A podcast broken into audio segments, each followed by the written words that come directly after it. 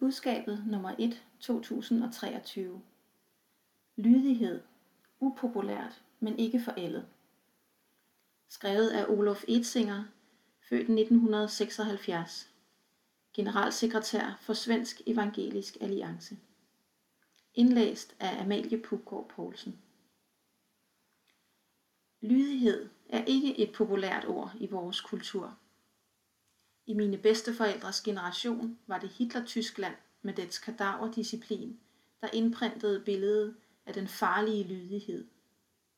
I mine forældres generation var det i stedet 68-oprøret med dens slagord om autoriteternes død, der formede et syn på lydighed som noget gammeldags og livsfjendtligt.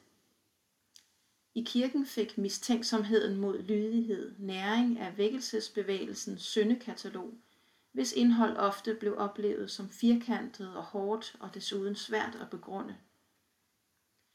Min egen generation har på den måde høstet frugterne af disse generationers modvilje mod autoritet og lydighed.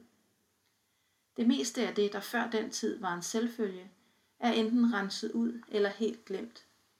Det eneste, der tolereres i vores senmoderne kultur, er den lydighed, som er knyttet til vores eget hjerte.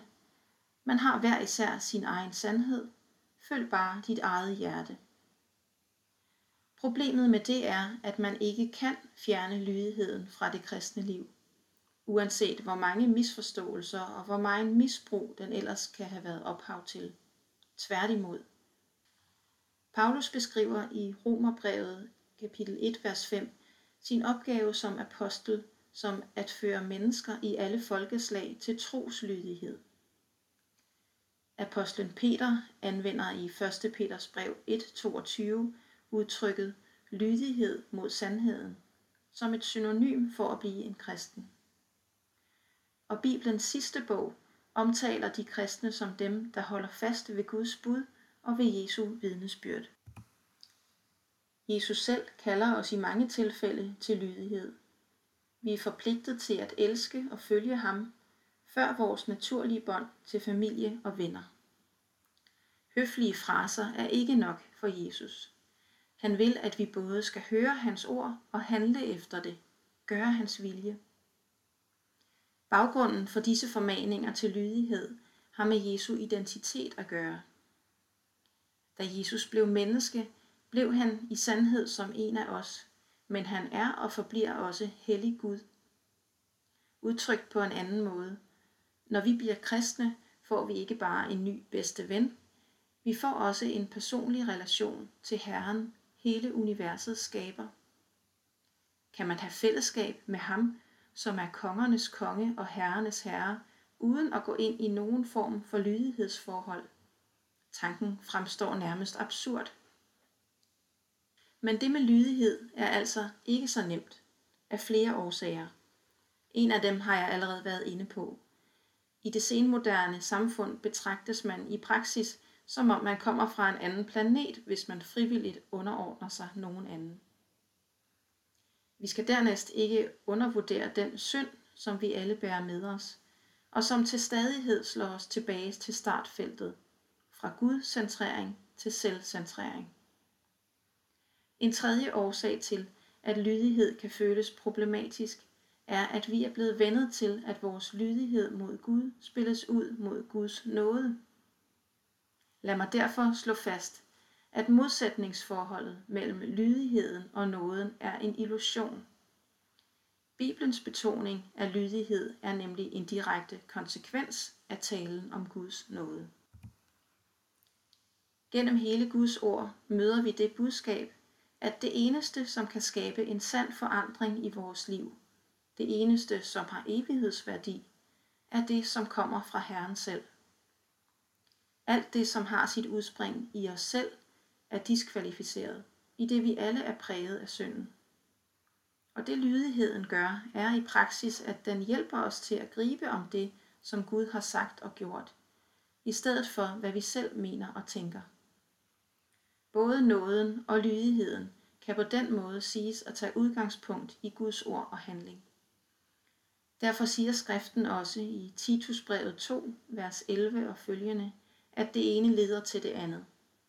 Guds nåde opdrager os til at sige nej til ugudelighed og verdslige lyster, og leve besindigt og retskaffent og gudfrygtigt i den nuværende verden. Det indebærer samtidig, at det kristne liv bygger på parallelle sandheder, fuldkommen hvile og et vedvarende kald til hellighed. Men sagen kompliceres yderligere af vores egen indre splittelse. Man kan sige, at det faldne menneske på den ene side råber efter en Gud, der kan have overbærenhed med vores fejl og brist. Det svarer i øvrigt til det, som Bonhoeffer kalder for billig nåde. På den anden side lever det faldne menneske med logiskheden som grundtilstand.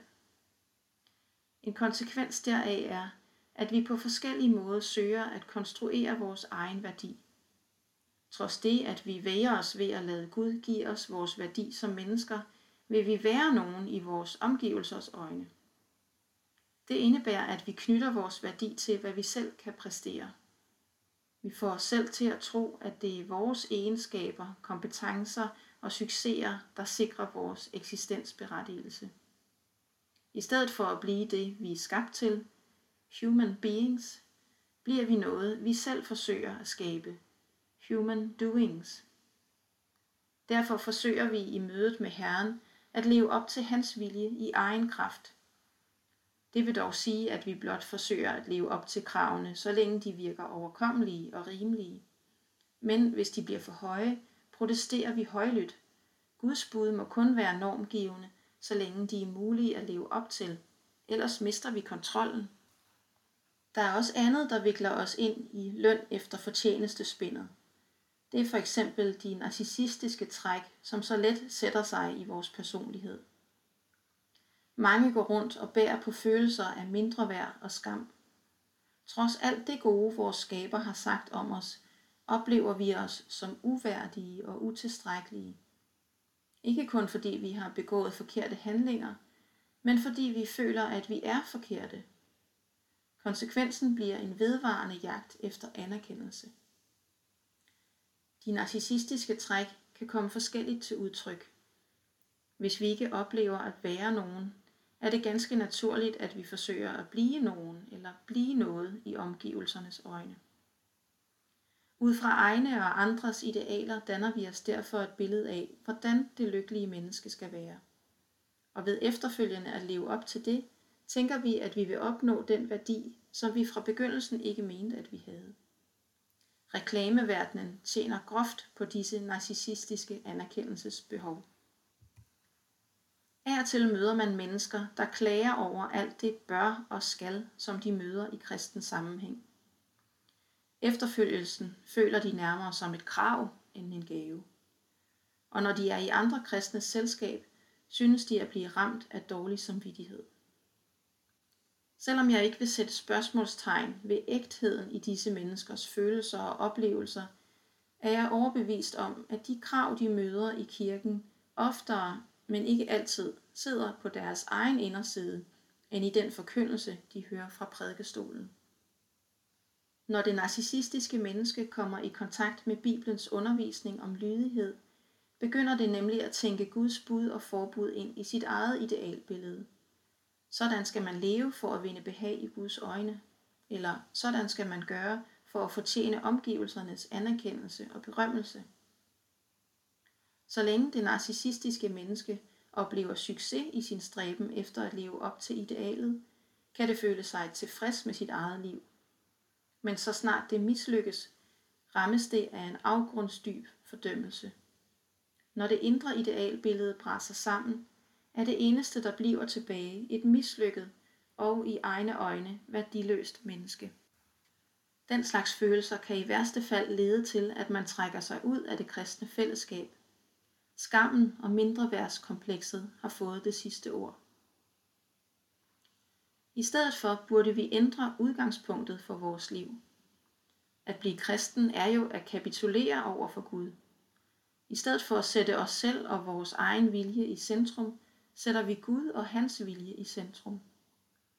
Vi sætter vores fortrøstning til Jesus og hans korsdød, og vi beder om forladelse for, at vi har villet klare os uden den Gud, som har skabt os alle.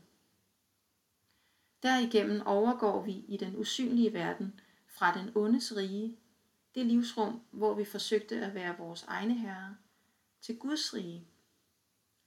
Hermed kan vi også indkredse en tredje form for logiskhed. Nytestamentet skelner nemlig tydeligt mellem de gerninger, som vi udfører i det gamle livsrum, og dem vi udfører som medborgere i Guds rige. Eller som man også kan udtrykke det, de gerninger vi gør i egen kraft, og dem vi gør i Guds kraft. Paulus beder i 2. Thessalonikabrev, kapitel 1, vers 11 og følgende, for de troende om, at Gud med kraft vil fylde jer med alle gode forsætter og alle troens gerninger, for at vor Herre Jesu navn må blive herliggjort i jer og i ham.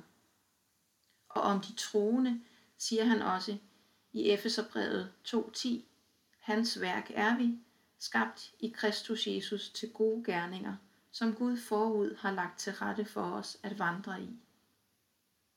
Helt konkret indebærer det, at når Gud bruger os for at udføre sit værk, er det ikke længere os, der har initiativet.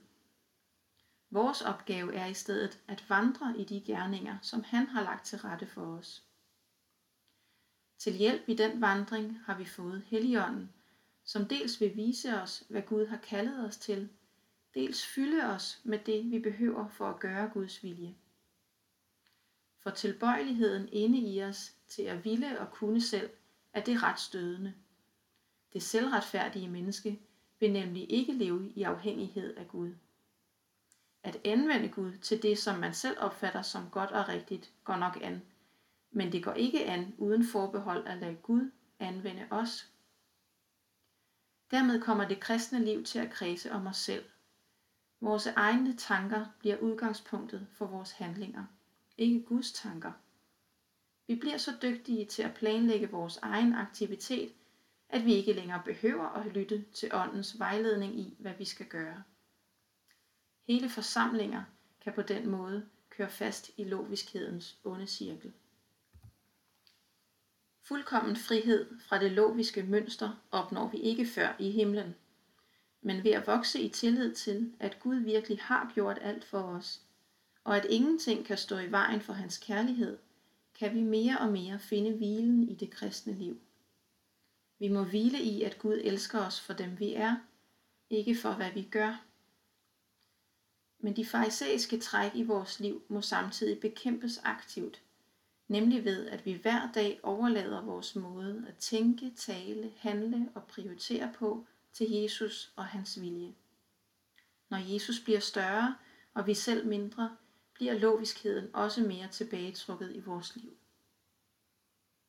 I de bibelske formaningstekster ser vi et mønster, som kan beskrives med ordene, bliv hvad du allerede er. Et udtryk, som giver et godt billede af forholdet mellem lydigheden og nåden eller hvilen.